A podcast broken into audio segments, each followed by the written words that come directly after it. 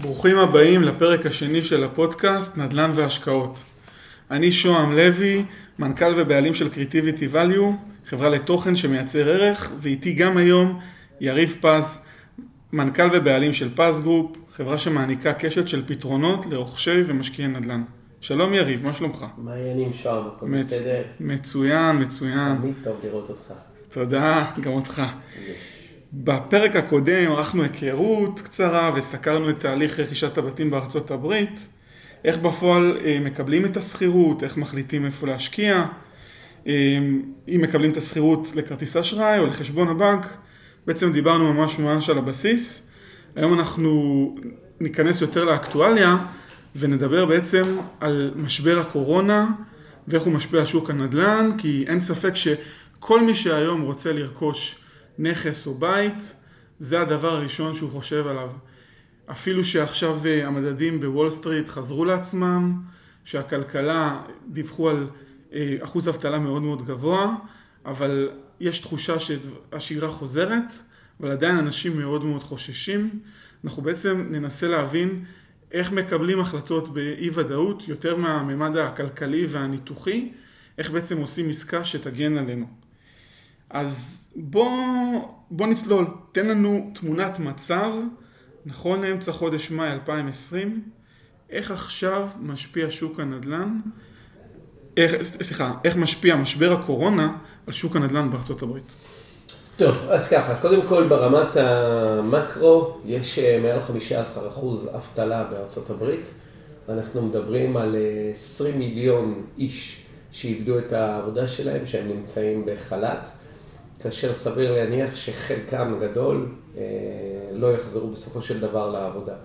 כרגע אנחנו נמצאים עוד ב, בסיטואציה שבה המחלה עצמה, עזוב רגע את ההיבטים הכלכליים, כן. עדיין מתים בה לא מעט אנשים אה, מדי יום. היא לא נמצאת בסיטואציה כמו שישראל, מה שנקרא, משטיחים את העקומה, שם mm-hmm. זה עדיין לא, לא שם. ו... אה, עשרות, מאות מתים אה, מדי יום. מרכז ההתפרצות כרגע בעולם מבחינת אה, מתים זה בארצות הברית. וואו. יש לזה, יש לזה השפעות כלכליות, זה, זה בכלל, זה, זה לא רק מגפה תחלואתית, זה מגפה שהיא כלכלית, כי בעצם היא גורמת לאנשים לא לעבוד, זה גורמת לאנשים להיות מרוחקים חברתית ולא לצאת מהבית. אה, אה, במצב הזה אחוז האבטלה הוא, הוא מלאכותי, הוא לא אמיתי. Mm-hmm. זה לא שפתאום אין מקומות עבודה, זה, זה פשוט מישהו לחץ על השלטר ואמר ממחר אל תלכו יותר לעבודה. אבל מה הבעיה שזה יוצר? Mm-hmm. זה יוצר בעיה שחברות גדולות, ככל שיש להן יותר אה, עובדים, נניח כך מקדונלדס, mm-hmm. חברה כמו מקדונלדס. חברה כמו מקדונלדס, נניח עובדים, סתם אני זורק, אין לי מושג כמה, מיליון עובדים במקדונלדס. מיליון עובדים במקדונלדס, עכשיו לא עובדים במשך כולה שלושה חודשים. חברה כמו מקדונלדס זה חברה שהיא בערך הולכת, אני מניח, איזה 50 מיליון דולר בחודש אם היא לא עובדת. שכירויות, אה, ארנונות, אה, אה, הוצאות לספקים מחודשים קודמים, שהם נתנו צ'קים דחויים וכולי וכולי, 50 מיליון בקלות. מקדונלדס היא כלכלה קטנה בתוך ארה"ב. לגמרי. ככל שהחברה יותר גדולה, המספרים הם יותר גדולים. עכשיו, חברה כמו מקדונלד צריך 50 מיליון דולר בחודש. עכשיו, תאר לך שלושה חודשים, החברה הולכת אחורה ב-150 מיליון דולר. עכשיו נניח הכל בסדר, הכל חזר לקדמותו, אין תחלואה, אין כלום. Mm-hmm. בוא נוציא, אין סיבוב שני ולא סיבוב שלישי, שאז יהיה על ההסתייגות. הקורונה מסתיימת. מסתיימת, יופי. כן. מקדונלדס באים, עושים חשבון נפש, אומרים, טוב, חברים, יש לנו פה מינוס 150 מיליון דולר לסגור. מה אנחנו עושים? טוב, בואו לא נחזיר מיליון איש לעבודה, נחזיר 900 אלף, 800 אלף, אוקיי? Mm-hmm. אז 100-200 אלף מובטלים יצאו לשוק העבודה. עכשיו, אתה בטח תבוא ותגיד, רגע, רגע, הם ימצאו במקום אחר. אז זהו, שלא. למה? כי בורגר קינג יהיו אותו דבר, ו-H&M יהיו אותו דבר, וכל החברות פאסט פוד יהיו אותו דבר, ווולמארט וזה, לכולם בדיוק יהיה את אותו דבר. כולם הוציאו כמות לחל"ת ויחזירו פחות. עכשיו, אנחנו כולנו יודעים מה קורה שיש אחוז אבטלה מאוד מאוד גבוה. אנשים לא משלמים משכנתאות, אנשים לא עומדים בהחזרים, הכלכלה מצטמקת. למה? איך מדינה מרוויחה? מזה שאנשים מבזבזים. עכשיו אנשים פשוט לא יבזבזו.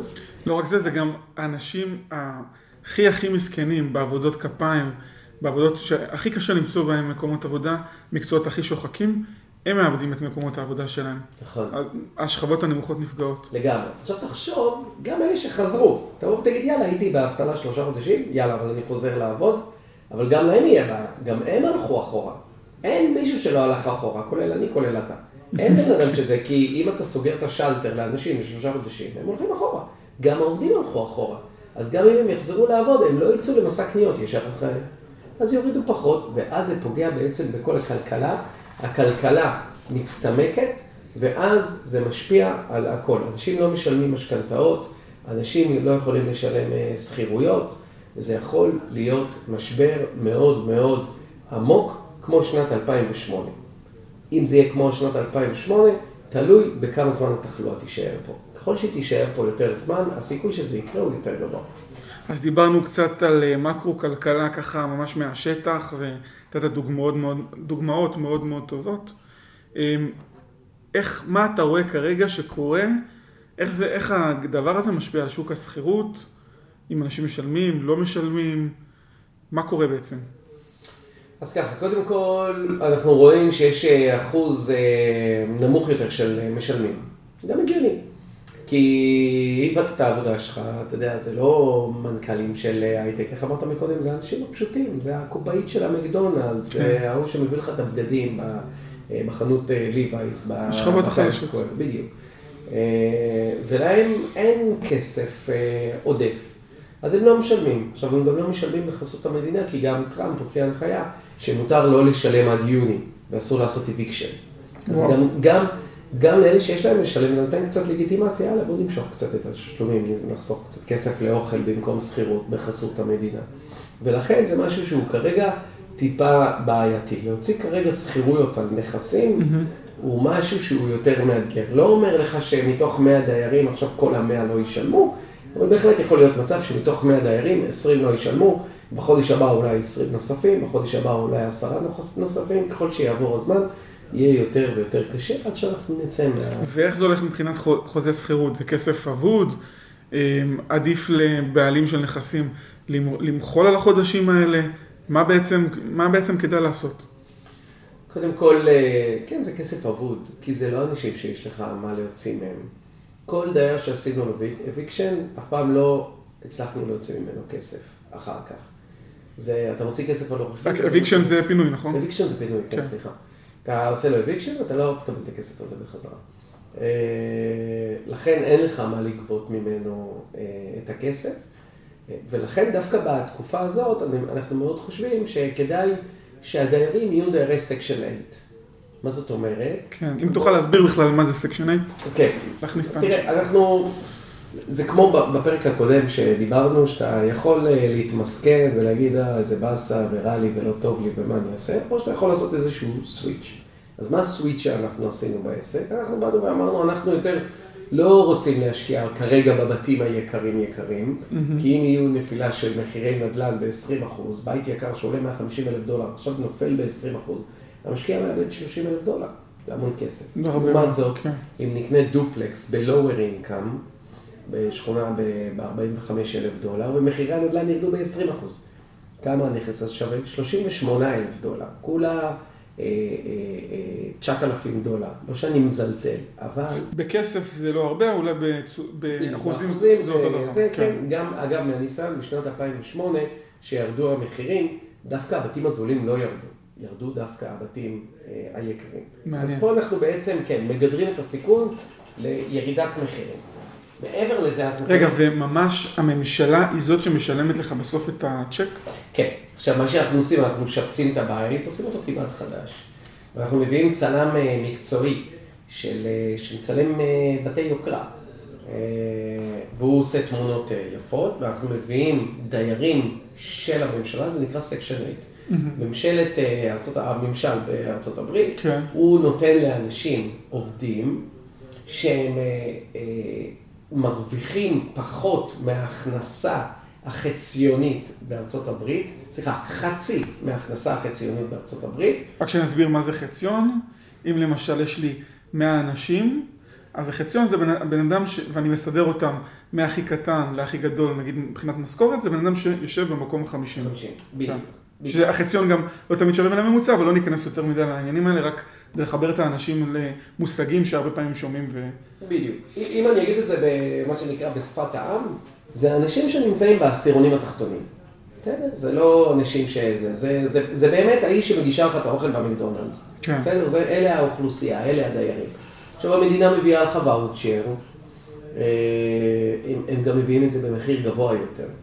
כי אה, הם באים אחת לשנה לעשות אינספקשן ולראות שאתה שומר על הנכס שלך והדיירת שלך שומרת על זה מבחינה בטיחותית. כן. אוקיי, אז זה קצת, אה, קצת אה, מטרטרים את המשקיע פעם בשנה, ולכן הם מוכנים לשלם יותר בשכירות. עכשיו, לרוב, Section 8, המדינה תיתן 90 אחוז והדייר ייתן 10 אחוז. אוקיי, זאת אומרת, שאם יש דופלקס, כל צד מושכר, דופלקס זה בית שיש בו שתי כניסות, כמו דו משפחתי. כאשר כל צד מושכר ב-700 דולר, המדינה משלמת נניח 640 והדייר משלם 60.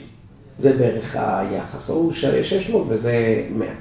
הדייר מחויב לשמור על הבית, כי אחרת הוא יאבד את הזכאות שלו, ואם הוא לא משלם את ה-100 דולר, הוא גם יאבד את הזכאות שלו. איך, איך אני יודע אבל ש... הרי הרבה אנשים חוששים להשקיע בסקשן 8, עדיין למרות כל ההגנות האלה, יכול להיות לי דייר שהוא בש... במעמד נמוך, וחלילה אנחנו לא עושים פה איזה שהם סטריאוטיפים, אבל הסבירות ש... שזה... שיקרו שם בעיות היא יותר גדולה, כי הרבה אנשים עדיין חוששים מזה. מה... מה... איך אני יכול לדעת שה... שהדייר לא... הורס לי את הבית, למרות שיש מפקח והכל, הוא גם יכול היה לעשות נזק ולברוח משם. איך, איך פה אני מגן על עצמי? קודם כל אתה לא יכול לדעת. אי אפשר לדעת, אתה יודע, אתה רואה דייר בפעם הראשונה, אתה יכול לעשות עליו את הבדיקות, אה, לראות אם אה, עשו לו evictionים בעבר, לראות אם הוא דייר נורמטיבי בעבר, לפי social security number שלו, אתה יכול לדעת את כל הדברים האלה. לבוא ולהגיד, תשמע, ב-100% זה, זה עובד? לא, אי אפשר לדעת. אבל...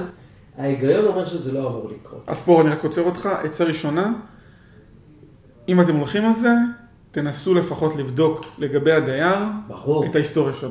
ברור, זה, אה, זה משהו שהוא חובה. תמיד בודקים את ההיסטוריה.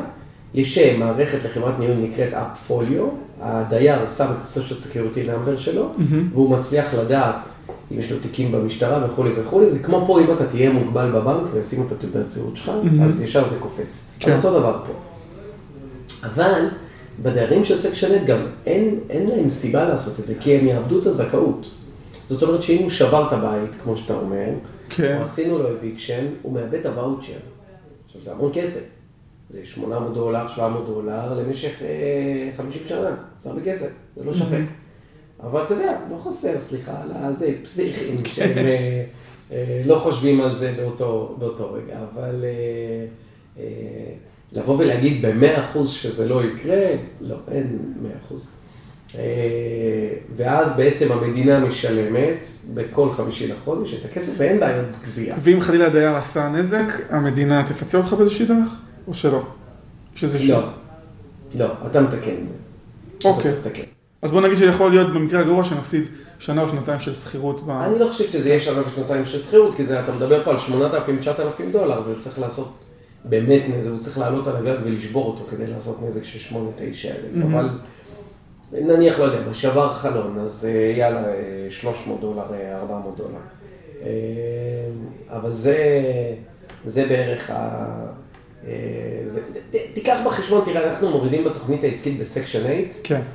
אנחנו עושים שכירות לפי שלושה רבעונים. זאת אומרת, אנחנו עושים שכירות לפי שמונה חודשים. לא 12, שמונה חודשים. כן. ועדיין התשואה למשקיע יוצא 15 אחוז.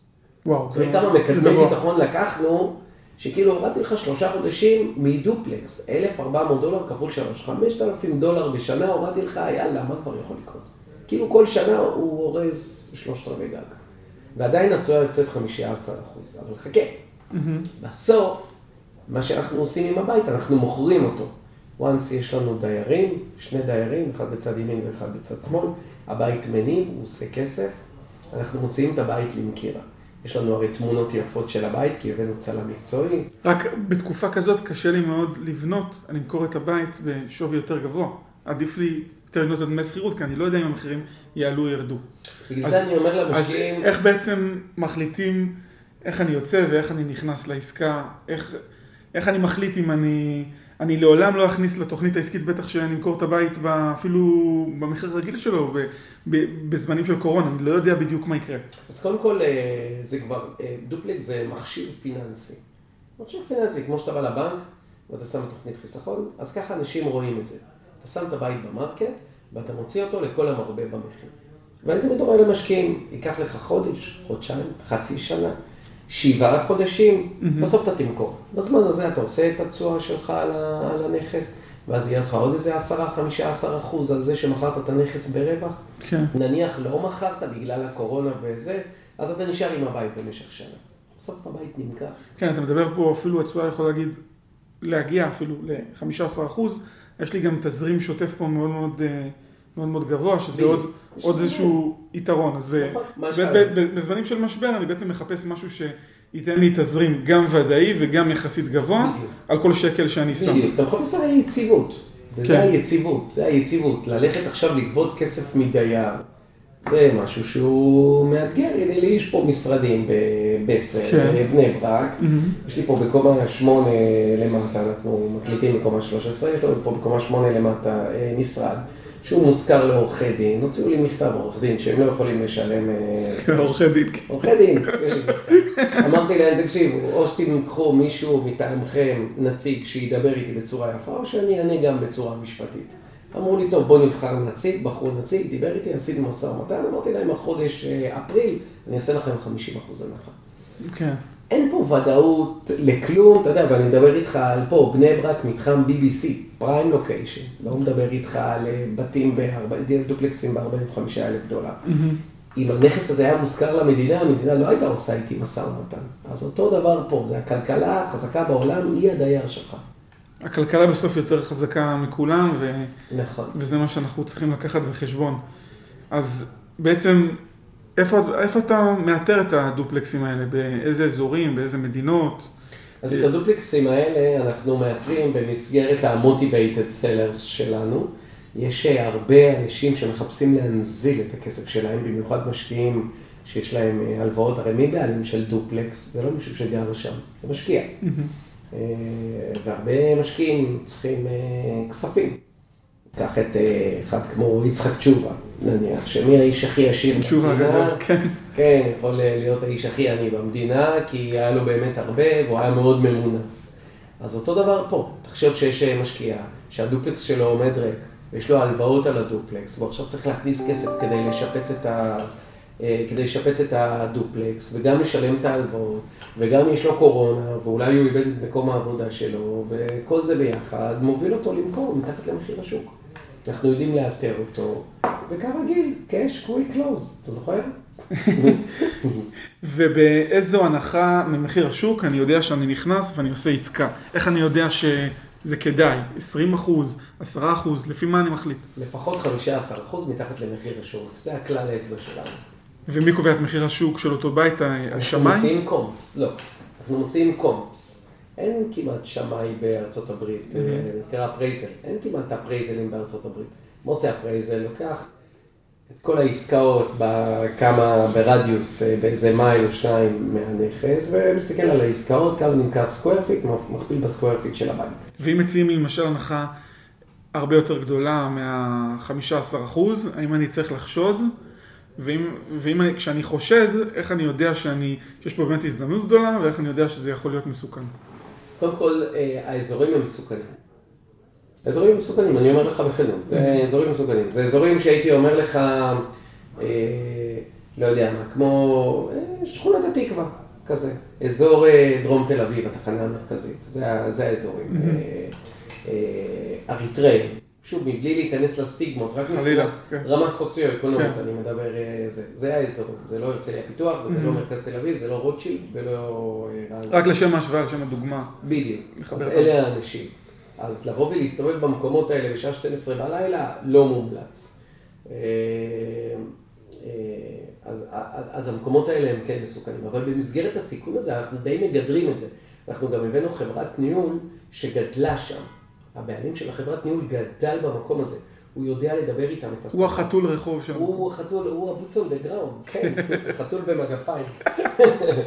כן, הוא יודע לדבר עם האנשים האלה, כי אתה יודע, אני ואתה נלך לשם, נגיד להם, טוב, אה, מה לתקן, או מה זה, זה לא, זה לא אותה שפה בכלל, אתה מבין? כן. אז הם יודעים לדבר איתם, יודעים אה, את הכל. אבל, הרי מה הבעיות באזורים האלה? א', גביית שכירות, ב', ניהול הנכס. אז חצי דרך כבר פתרנו עם הגביית שכירות. כל מה שנותר זה הניהול נכס של ההתקלקל לי, תסדר לי ותביא לי. ואז המדינה משלמת ישירות לך, לחשבון, כן, חשבון הבנק שלנו. לחשבון הבנק שלנו. ובוא נגיד, דיברת על איזה עסקאות אתה עושה בזמנים האלה, ואיך אתה מאתר, איזה עסקאות, מה לא, מה לא היית לוקח. נגיד עכשיו מציעים אה, דירה בפריים לוקיישן, גם בהנחה וגם ב, בהזדמנות. האם, האם היית קונה בכל, אני גם לא דירה... הייתי הולך, אני לא הייתי הולך עכשיו ליוקרה. אני לא חושב שהייתי הולך אה, ליוקרה. אם אתה יכול, תגדיר לנו מה זה יוקרה. יוקרה זה כל הקלאס אה, B, A, אלה, אלה יוקרה. מבחינת מחיר היה לנו. עסקה כן. אה, עם יזם מאוד אה, מוכר בשיקגו, שכל אה, נכס אה, עולה שם בדירות, סדר גודל של 180 אלף דולר, ממש לפני הקורונה, ופשוט לא הלכנו על זה. כי איפה נפגעים יותר? איפה שיש להיפגע, איפה שיש בשר. איפה שיש בשר. אה, אה, נניח תיקח בתל אביב, בסדר? מחירי השכירות ירדו ב-15% בגלל הדירות של ה-Airbnb. אז דירה שעולה עשרת כן, גם בגלל הרבה שעזבו שעזבו את הדירות פתאום. בדיוק. כן. אז פתאום עשרת אלפים שקל, פתאום שמונה וחצי, או שמונת אלפים שקל. תחשוב נניח דירה בחיפה באלפיים שקל, לאן היא תרד? לאן תרד? האמת שזה באמת מפתיע. ש- ב-1800? שהייתה, בישראל היה מצב שדיירים ושותפים עברו וחזרו לפריפריה, לא יודע אם זה זמני, או לפחות אה, ה- דווקא מרכז תל אביב נפגעה, ושם הרבה אנשים גם יצאו לחל"ת, למרות שגם במעמד יותר נמוך יצאו לחל"ת. בארצות הברית אנחנו רוא- רואים את המגמה הזאת, יש כאלה שעזבו את ניו יורק, חזרו לאזורים אחרים. קודם כל, אה, אנחנו רואים הרבה עלייה לארץ, בלי שום קשר. עכשיו, אני גרתי בניו יורק, אה, שנים, גרתי בניו יורק שנתיים, איפה שהמרכז, חזרתי ממש אה, אה, לפני, ה, לפני ה, הקורונה. וכן, אני עדיין בקבוצות שם. ואני רואה, כן, תשמע, זה כאילו, כאילו זה פה. אתה אומר לעצמך, תשמע, זה 11 שעות טיסה. אותם דיבורים, אותם זה, מה עושים עם הילדים, מה עושים עם הגן, הנה יצירות לילדים, תיתנו להם ככה וזה, בוא נעשה ליל שבת בזום, בוא נעשה, אתה אומר לעצמך, תראה, כל העולם מתנהל בדיוק אה, את אותו דבר. אה, אתמול הלכתי לאכול אה, גלידה פה ב- בז'בוטינסקי בתל אביב, ופגשתי את השכנה שלנו מניו יורק. וואו. מה את עושה פה? כן, אני באתי לארץ לברוח איזה, אז אני מניח שהרבה אנשים אה, בורחים אה, אה, לכל מיני מקומות. ו- חוזרים למדינות המקור. חוזרים למדינות יותר אה, בטוחות. תשמע, מדברים על זה שאולי אם ישראל תהיה מדינה נורא בטוחה, אז המון יהודים ירצו לבוא לפה, ואולי יהיה לנו פה איזשהו פרוספריטי בכלכלה, ודווקא לא יהיה פה מיתון, אלא ההפך, אולי יהיה פה הכלכלה. שהם. יאזנו את זה וגם את שוק כן, העבודה. אולי ייכנס לפה באמת כסף של אה, אנשים, אה, אה, אה, אנשים שיעלו לפה לארץ. אז אתה אומר בעצם אה, אותן מגמות בארצות הברית, אלה מגמות שגם ראינו פה בתל אביב, ובעצם איך אפשר לבנות בזמן משבר כזה, איך אפשר להתגבר על האי ודאות, על תוכנית כלכלית למשקיע לטווח הארוך. נגיד, יש הרבה משקיעים שיש להם כבר בתים קיימים. אה, אז איך הם בעצם בונים את עצמם לטווח הארוך בתוך כל אי הוודאות הזאת? זו שאלה מצוינת. אני מציע קודם כל לאנשים שיש להם אה, בתים והם כבר קנו, לנסות אה, קודם כל לדבר עם הדייר שלהם ולהבין איפה הוא עומד מבחינה כלכלית. בסדר? כי הרבה משקיעים יושבים פה, אין להם אפילו מושג איך קוראים לדייר. עכשיו, אתה יודע, אנחנו חיים בעולם מאוד אה, קטן וירטואלית לפחות, נכון? אז אתה יכול כן. להגיע לדייר שלך בשיחת טלפון, בערך כמו שאני מגיע אליך בשיחת טלפון, שאתה שכן שלי. להרים טלפון לדייר, לראות אם הוא נפגע מהמשבר או לא נפגע מהמשבר, ואם הוא נפגע מהמשבר, מה אפשר לעשות? הוא לקוח שלך. הוא לקוח אני יכול להחליט להוריד לו מעט את דמי השכירות, לא, זה בית שלך. אבל יש לי בעצם את החברת ניהול שעושה לי את כל הדברים תראה, לי. יש דייר בפתח תקווה, באחד הדירות, והוא אמר לי, תשמע, הוא שיפוצניק. הוא אמר כן. לי, תשמע, אני לא עובד, אני לא עובד, מה אתה רוצה? איך אני אביא לך שכירות? עכשיו, הוא גר אצלי שבע שנים. התחלתי לבוא ולריב איתו, ולהחליף לו מפתח, ולהגיד לו, יאללה, תלך. כן. אמרתי, תשמע, בוא תעזור לי, תשפץ אתה יודע שבזמנים הטובים הוא שילם. כן, תמיד. הרבה פעמים היה משלם לי גם בראש, אתה יודע, גם מראש, אתה יודע, שבע שנים. אמרתי לו, תשמע, תסדר לי את זה ואת זה ואת זה ואת זה בבית, ואני אעשה לך הנחה של חודשיים ל-50 אחוז. באמת סידר לי את הזה, אתמול אמר לי תודה, איזה יופי וזה. למה אני אומר את זה? הדיירים הם לקוחות שלנו, לקוחות. הם מביאים לנו את הכסף, תנסו להגיע איתם להסדרים ולהבנות, אפילו תבואו תגידו להם, תשמעו, במקום אלף דולר, תשלם 800, שזה יבוא מכם. עכשיו איזה יופי דייר אומר, מה הוא מספר לחברים שלו? וואו, איזה בעל בית יש לי. הוא הציע לי הנחה, אני אפילו לא הייתי צריך להתקשר אליו. זה א', ב', אז זה מחזק את האמון, את האמינות ואת ה- את הקשר. ברגע שאתה נותן לדייר שלך מעט בזמן הקשה הזה, זה מגדיל, משפר את המוטיבציה שלו להישאר לטווח בדיוק, הארוך. אתה לא ביקשת ממנו את ההנחה, ההפך, זה בא ממנו. זה מוציא אותך ממש גדול. יכול להיות שהוא יעזוב את הדירה, הוא יביא מישהו במקומו גם. יגיד, שמע, לחבר שלו, תראה, זה אחלה בעל נכס. זה- הוא הוא רוצה לעשות בעצם את הכל בשבילך, שגם לך יהיה טוב, כי אתה, בדיוק, הוא רוצה להחזיר. היה לך אכפת ממנו, התייחסת למצב שלו, לא ראית אותו בתור מספר או בתור צ'ק שיורד מה- לגמרי. מהדמי שכירות. לגמרי. עכשיו, אם נניח הדירה שלכם, אם הבית עומד ריק, כן. הייתי מציע רק Section 8. לא, כרגע לא לתת לדייר שהוא, גם אם הוא עובד כרגע, ואם בא לך איזה זוג אה, הייטקיסטים עם עבודות זה לא יציבות, משנה. זה לא משנה. תשמע, גם פה הייטקיסטים הם אה, יצאו לחופשה. כן, הרבה יצאו לחל"ת, אבל יחסית הם פחות נפגעו מהמסעדות נכון, ובתי קפה. נכון, אבל עדיין יש לך רק בית אחד. יכול להיות שהאלה המעט דווקא גרים אצלך. אז אני חושב שלפחות שנה, קח Section 8, קחו Section 8, דיירים של Section 8, יש, יש לכם את, ה, את השקט שהדירה, הבית ממשיך לעשות כסף. בארצות הברית, בעל הנכס הוא משלם את הארנונה, לא הדייר. כן. עכשיו, אם יש לך דייר שהוא לא משלם, אתה צובר חובות. זה לא רק שאתה לא מרוויח. רגע, אז עוד, אם אנחנו כבר מתייחסים גם ל Section 8 שהזכרת קודם, ב Section 8 מי משלם את ה... אתה אומר, אתה בעצם משלם את הארנונה, אז בגלל נכון. שהדמי שכירות מובטחים על ידי המדינה, אז גם הארנונה בעצם אה, משולמת. נכון. ואז אתה לא יכול לצבור חובות אתה במקרה. שלקחת דייר גם אה, הייטקיסט, אה, מבוסס, נכון. שהוא לא משלם, לא יהיה לך את החוב של הארנונה כשהבית אה, ריק. לגמרי. עכשיו, מקרה שלישי, וזה מקרה שבו הדייר לא משלם. אני הייתי מציע להרים אליו גם טלפון, להגיד לו, תקשיב, אני יודע שאתם לא יכולים הרי לעשות, אי אפשר לעשות לו אביקשן.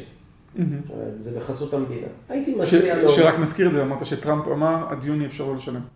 נכון, עד יוני או יולי, יוני או יולי, אוקיי. משהו כזה. כן.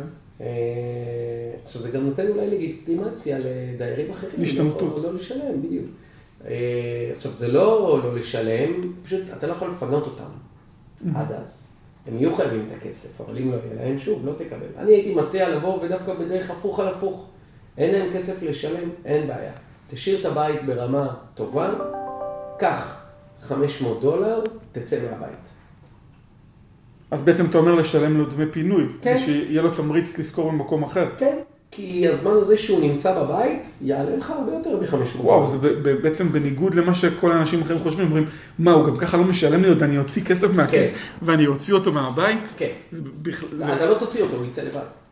כן, אז אה, בכלל חשיבה מאוד מאוד אה, שונה. כן. אז, ובואו נקחנו דוגמה למישהו שכרגע נקלע לבעיות, שלא משלמים לו, ומי שבאמת יש לו כסף בצד, היה ואתה משלם לו כסף ומוציא את הדייר מהבית, האם שווה בכלל להשקיע נגיד בהשבחה, בשיפוץ, זה יכול היה להיות הזדמנות טובה בינתיים. כן.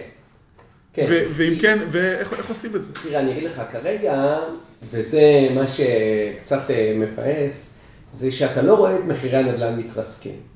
כשאני הגעתי בשנת 2008 הייתי קונה בתים ב-30,000 ואתה רואה הזילו שלהם היה 200. היום זה לא קורה. אה, היום אתה רואה את הקונים יושבים על הגדר כן. ולא רוצים להוריד מחירים, ואתה רואה, אה, סליחה, את המוכרים יושבים על הגדר ולא רוצים להוריד, ואתה רואה את הקונים מצפים שהם יורידו מחירים, וכל אחד מחכה שהשני ימצמץ. עכשיו, מדי פעם אתה רואה כן עסקאות שהן אה, הן, אה, מתחת למחיר השוק, אבל זה עדיין לא מגמה, אתה צריך לדעת לתפוס אותה מהר, אתה מבין? יש מציאות. זאת אומרת, הדירות האלה נזרקות לשוק, מישהו דג אותם. כן, כן. שאגב, זה גם מה שאתה יכול לראות גם לפי, שוקי ההון, שזה מראה המשבר כנראה מאוד מאוד קשה לקבוע, אין פה איזה צניחה ללא תחתית כמו ב-2008, יש פה כל פעם מישהו שכרגע עושה ובולם את זה, כאילו, עדיין יש פה כוחות ואנשים שמאמינים ש, שהמצב יחזור לעצמו לשגרה. בדיוק. שכרגע אלה הכוחות ששולטים. בדיוק, בדיוק, זה בדיוק ככה. וה... או, או שמה שאנחנו עושים, אנחנו נניח רואים בית למכירה ב-90, כן. אז אני מציע עליו 50. עכשיו, זה פעם משהו שלא הייתי מעז לעשות. כי כאילו, מה אתה תציע לו? חצי מחיר? אבל פתאום זה יכול להיתפס, כי אתה לא יודע מי הבן אדם. אתה לא יודע מי הבן אדם, אתה לא יודע במה הוא מסובך. עכשיו, מתוך עשרה אנשים, שמונה יעיפו אותך קיבינימט, אפילו לא יחזרו אליך. אבל מספיק בן אדם אחד או שני אנשים בשביל איזה, ואתה יודע, אנחנו עובדים בשיטה של דייג שיורד לים עם רשת, לא עם חכה. אז אתה יודע, אתה תופס גם קצת דגי סלע ואולי מדוזות וכל מיני כאלה, אבל אולי יצא איזה דג זהב כזה חמוד של... של נכס מתחת למחיר השוק, שנצליח להביא לעצמנו או למשקיעים שלנו. אז אמרנו בעצם אה, מפנים את הדייר, ואם צריך אנחנו בעצם אה, אה, סוגרים עסקת Section 8 בשביל שיהיה לנו דמי שכירות מובטחים, אתה אומר, לפחות לטווח של שנה. חוץ מזה יש לך עוד עצות, טיפים, רעיונות, מה עוד עושים במצב כזה? האם אני בכלל יכול לבקש הנחה מחברת הניהול למשל, להגיד לה, מצב קשה, תיתנו לי גם הטבות או דברים כאלה? תראה, אה, אנשים שעובדים אה, עבורך הם אה, לא אנשים שהם כל כך יקרים. חברת הניהול היא לא מרוויחה כל כך הרבה. תחשוב, מתוך אלף דולר שכירות אתה משלם לה 80 דולר. אז עכשיו אם תשלם לה 50 דולר, את חייך זה לא, יש, לא ישנה כלום. כן, ואנחנו מדברים גם... דווקא יגרום להם להרגשה לא טובה. אבל, mm-hmm. מה שאנחנו עושים, אני מנסה יותר להוריד את השיפוצים. זאת אומרת שאם השיפוץ עולה 15 אלף דולר, אני אומר לו, תשמע, בוא, תקופה קשה, ופה ושם, ובואו ננסה לראות איך אנחנו עושים את זה ב-13 אלף דולר. ואתה ישירות מדבר עם איש השיפוץ? כן, ברור, אני עושה את זה עבור המשקיעים. יש לנו שלושה שיפוצניקים, שהם לא עובדי חברה, הם outsource-ים, שכל פעם שמגיע הבית אני מביא את שלושתם, תנו לי תמחור על הבית. מי שמביא לי את ההצעה הכי זולה, יחד עם פירוט שיפוץ כמו שאני רוצה, הוא זה שעושה את הבית, ואחר כך אני עושה איתו במשא ומתן. ואיך מוצאים בעצם איש... שיפוצים טוב, זול ואמין באזור, יש איזה... וואו, זה, זה, זה שנים של אה, חיפושים, אתה, אתה צריך לנשק הרבה צפרדעים עד שאתה מגיע, עד שאתה מוצא את הנסיכה שלך. באמת רוצה לנסות להתמקצע ונגיד לעשות את זה לבד, כי אנחנו רוצים פה מאוד לתת גם ערך, ולא רק להגיד אה, בואו תעשו את זה בחברה XYZ, אלא באמת לתת פה ערך לאנשים ולמקצע אותם ולעזור. אז איך... איך אה, יש איזה אינדקס של אנשי מקצוע? יש אה, קודם כל הרבה קבוצות בפייסבוק, לא רק פה בארץ, גם בארצות הברית. נניח מי שרוצה להשקיע בקליבלנד, יש קבוצות off market deals, יש קבוצות קליבלנד real estate וכולי וכולי. אפשר להיכנס לקבוצות האלה, זה אנשים שמתעסקים בנדל"ן, פשוט אפשר להעלות שם פוסט.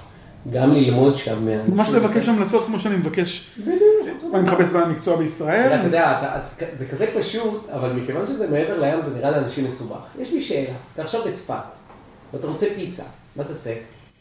אני אשאל את החברים בפייסבוק איזה פיצה מומלצת. אוקיי, או שאתה עושה גוגל, פיצה כן, צפת.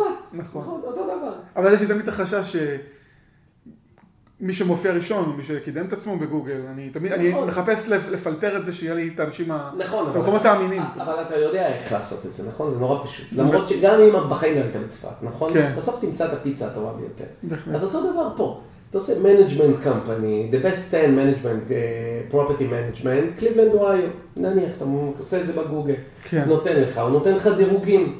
תחפש כל זה, תשים בפייסבוק, מה דעתכם על זה, מה דעתכם על זה, תלך לאותה חברת ניהול, mm-hmm. ת, תבקש מהם המלצות, יכולים להביא לי המלצות, כמה זמן אתם פועלים? עשר שנים, מי הלקוח הכי ותיק שלכם? שמונה שנים, אני יכול לדבר איתו? אתה מבין? פשוט, זה, זה, זה, זה כמו רעיונות עבודה, בדיוק כמו רעיונות עבודה. עכשיו יכול להיות שתטעו.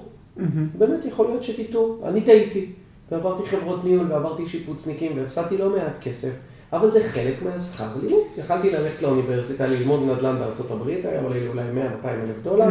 לי זה בערך עלה חצי מיליון דולר, כל הנזקים שהיו לי במהלך כל השנים האלה. תודה לאל שהרווחתי יותר מזה, אבל, אבל היה לי כסף לשלם את הנזקים האלה, ואני עדיין, אני עדיין לומד, לכולם. ואיך אני יודע כמה אחוזים ממחיר הבית נכון להשקיע בשיפוץ? בעצם איפה, איך אני מייצר שיפוץ שהוא אפקטיבי והוא... בהתאם לצרכים של הבית, בהתאם לצרכים שלי כמשקיע, שאני לא סתם אשקיע כסף שאני לא אקבל עליו תוספת של תשואה? אז ככה, קודם כל בארצות הברית מחירי השיפוץ הם פקטור אה, משמעותי, ובגלל זה למשקיע הישראלי קצת קשה לתפוס את זה. למה? בישראל נניח יש לך דירה שעולה מיליון שקל, כמה יעלה השיפוץ? 50 אלף, 70 אלף? זה בערך המספרים, 5-7 אחוז. למה זה ככה? כי מחירי הנדל"ן פה הם בשמיים. בארצות הברית, שהנדל"ן עולה 40 אלף וגג עולה 10 אלף, פתאום אתה רואה, רגע, רק גג זה 20 אחוז, זה 25 אחוז משווי הבית, זה לא מעט כסף. אז יכול להיות בהחלט מצב שאתה קונה בית ב-30 והשיפוץ יהיה גם 30. אז קודם כל זה משהו שצריך... אה, זה, זה קצת חריג שהשיפוץ הוא חצי מחיר הבית. לא, לא. לא חריג. הגיוני. זה פשוט כי מחירי הנדל"ן מאוד נמוכים. ככל שהמחיר של הבית יותר זול, אתה אומר שהגיוני שעלות השיפוץ תהיה יותר אה, גבוהה. יכול להיות מצבים שעלות השיפוץ יהיה גבוהה, כן, יכול להיות גם לא. אבל מכיוון שהבית זול, ככל שהשיפוץ יהיה יותר זול, כן, זה יכול להגיע גם לשווי הבית. ובבתים יותר יקרים. נכון, למרות שאמרת אמרת שלא כדאי לרכוש בתים נכסי יוקרה כרגע לא בשוק הזה, אבל. בכל זאת, מי, ש, מי שקנה או מי שעכשיו קנה בעבר, ועכשיו, כמו שאמרנו, זו הזדמנות לשפץ ולהשביח. כמה, כמה נגיד בבית של 100 אלף דולר ובית של 200 אלף דולר, אז. תראה, הכל תלוי ב- ברמת השיפוץ. אם אתה עושה את אות- אותה רמת שיפוץ, זה יעלה לך אותו דבר. כן. אם זו אותה רמת שיפוץ, אם אני עכשיו בונה דירה באילת, או דירה בהרצליה פיתוח, אותה דירה בדיוק תעלה אותו דבר. למה? המלט אותו מלט, הפועל אותו פועל, האלומיניום אותו אלומיניום, הכל אותו דבר. כן, אותו דבר בארצות הברית. זה אמור לעלות אותו דבר, ועכשיו הכל תלוי בסטנדרט. אוקיי? אנחנו עושים את זה בסטנדרט הבסיסי ביותר. זה נקרא רנט רדי. זאת אומרת, תכיני את הבית לרמה של רנט. זה אומר, אין אי במטבח, זה מטבח עם ארונות רגילים, זה אומר שירותים מאיקאה, זה אומר אה, ארונות מאיקאה, סטנדרט הכי בסיסי שיכול להיות. ועכשיו תלוי מה המצב של הנכס. זה יכול להיות גם אלף דולר, וזה יכול להיות גם עשרים אלף דולר, תלוי מה אתה צריך לעשות בבית. והיתרון בשיטה הזאת יכול, יכול להיות שגם בעוד 5, 6, 7 שנים אני שוב יכול לעשות שיפוץ, ואז הוא יקבל אמנם סטנדרט, אבל סטנדרט אה, חדש, עוד פעם. נכון, כן. שזה, ו- ואתה למדת שהשיטה הזאת היא נותנת תשואה יותר טובה לעומת אה, להשקיע נכון. עכשיו ב- עכשיו, בדיוק, עכשיו, בפרימיום. יש אה, שלב מסוים שכבר לא שווה לשים את הזה. לפעמים יבוא אליך שיפוצניק ויגיד לך, תשמע, אתה יודע, אם תשים עוד 5,000 דולר על המטבח, אתה תקבל עוד 25 דולר בשכירות. עכשיו, זה לא באמת מעניין. למה לשים 5,000 בשביל 25 דולר? אין, זה לא עושה. הוא אומר לו, עזוב, לא צריך. אתה מבין? כי זה לא כמה שנים יצטרכו לעבור בשביל שתחזיר את ה-5,000 דולר האלה. גם כבר אחרי שנתיים המטבח כבר לא יראה אותו דבר, אז זה כבר לא... זה כבר לא... זה. אז אנחנו עושים את הרמה הבסיסית ביותר. אה, בוא, אני רוצה לסיום לשאול אותך שאלה כזאתי. אה, בזמן כזה של משבר, מה שלושה או ארבעה דברים שלמשקיעים אסור לעשות בשום אופן? נכון, לא כולם ייתנו כסף לדייר כדי שיצא מה, מהבית. איך לא לקבל החלטות פזיזות? מה לא כדאי לעשות, אם אתה יכול להתייחס לזה? א', בלי שום קשר לקורונה, אם אין לכם ידע, או שתלמדו, או, אה, או שאל תקנו, או שתיקחו ליווי עם מישהו עם ידע. כי הידע פה הוא מאוד מאוד חשוב. זה הדבר הראשון שהוא הכי חשוב. ב', תוודאו שיש לכם אה, נשימה, גם אם ההשקעה לא תצליח כמו שציפיתם. אז אם נחזור לסטודנטית הזאת שיצרה איתך קשר, היא אמרה שהיא עמוסה בהלוואות. היא רוצה לקחת עוד הלוואה, לא. להשקיע, להתקדם. אז לא. אם אתם רגע לפני הקצה, אל תיקחו את ההלוואה לא. שתחנוק אתכם. ממש לא, בדיוק, בדיוק. זה כמו ללכת עם הכסף האחרון לקזינו, לא שנדל"ן זה קזינו, אבל אתה לא, אתה הולך ליהנות, אתה יודע, אני הולך לשים 100 דולר, זה לא משהו שישנה את החיים שלי, אותו דבר פה. אם ההשקעה שלכם לא גורמת לכם לישון בשקט, אל תעשו אותה. לגמרי, זה דבר שני. דבר שלישי, מאוד מאוד חשוב, במיוחד בתקופת הקורונה, לחפש את היציבות. למה? כי עכשיו הים גועש, בהכל, בכל התחומים. אז נניח שנגיד בחרתם סוחר שהוא לא סקשנט, ובסדר, לא חייבים ישר ללכת לפי הגישה שאתה פה הצעת. לכו תבדקו תלושי משכורת, תראו שהבן אדם יש לו ותק של עשר שנים במקום העבודה, אולי שהוא אקדמאי, ממש תעשו אה, פעולת חיתום, או תלמדו איך לעשות חיתום ולבחור את הדיירים, כדי לקבל כמה שיותר ודאות. או שתוכלו לבדוק מה הקרדיט סקור שלו. נכון, נכון? אני- אני- נכון. אני בעד כרגע בסקשן 8, כי גם דייר שכרגע עובד, מחר יכול להיות. אוקיי, בוא, אני אומר בערך גישה אחרת, הכל בסדר, יש אוקיי. הרבה גישות אין רק דעה אחת. מישהו שמחליט עכשיו, טוב, יצא דייר, החליף דייר, אה, מח- נכנס לו דייר שהוא, אה, איך, איך הוא בעצם מחליט אם הדייר הזה הוא טוב, אם הוא ישלם במשבר, הוא לא ישלם במשבר? אה, מה, איזה פעולות כדי לעשות אם אנשים החליטו שהם לא רוצים section 8 בתוך ה... מי, המשקיע עצמו? ש... כן, שהמשקיע מחליט שהוא הוא לא רוצה לקחת section 8, הוא בכל זאת רוצה לסנן דיירים ו... ולוודא שהדייר משלם, אה, חוץ מ... אוקיי, אז. קודם כל אני חושב ש section 8 זה האופציה הטובה ביותר, אבל נניח ויש בן אדם שלא רוצה section 8, הייתי בודק אה, אה, היסטוריה, שאין לו היסטוריה של eviction ים, הייתי בודק שאין לו תיק פלילי, תעודת יושר מה שנקרא, כן. הייתי בודק לו תלושי שכר, הייתי בודק לו את ה credit score, לראות עד כמה כן. הקרדיט סקור שלו אה, הוא גבוה. אני אפילו לא הייתי, הייתי אפילו מגדיל ועושה, שהייתי אומר לו מי הבעל הבית הקודם שלך, והייתי מתקשר לבעל הבית הקודם שלו לשאול אותו איזה דייר הוא היה. מעניין מאוד, זה... אתה מציע פה בעצם בדיקה מאוד, אה, מאוד יסודית, כן, וכדאי באמת שאנשים שמתלבטים ומתייעצים, תמיד תעשו את ה... ברגע שיש משבר, המשבר מוציא מהאנשים את הכי טוב שלהם, וזה, ופה אתם צריכים להיות. אה, לנסות להשתפר, לנסות לעשות יותר טוב, כי המשבר מייצר אתגרים וקשיים לכולם, אז המטרה היא לנסות להוציא מעצמך עוד, עוד יותר. אה, יריב, היה פרק מאוד מאוד מעניין, נגענו בהרבה מאוד נקודות, דיברנו על המשבר. אה, אם יש לכם שאלות, אתם יכולים להיכנס לקבוצת יריב פז מאחורי הקלעים, נדל"ן בארצות הברית. אפשר להצטרף לקבוצה, אפשר לשאול שאלות, אפשר להעלות פוסטים, ללמוד משאלות של, של אנשים, ליצור קשר עם משקיעים. תודה רבה לכם ונתראה בפרק הבא. תודה רבה לך שם, תודה, תמיד כיף. להתראות.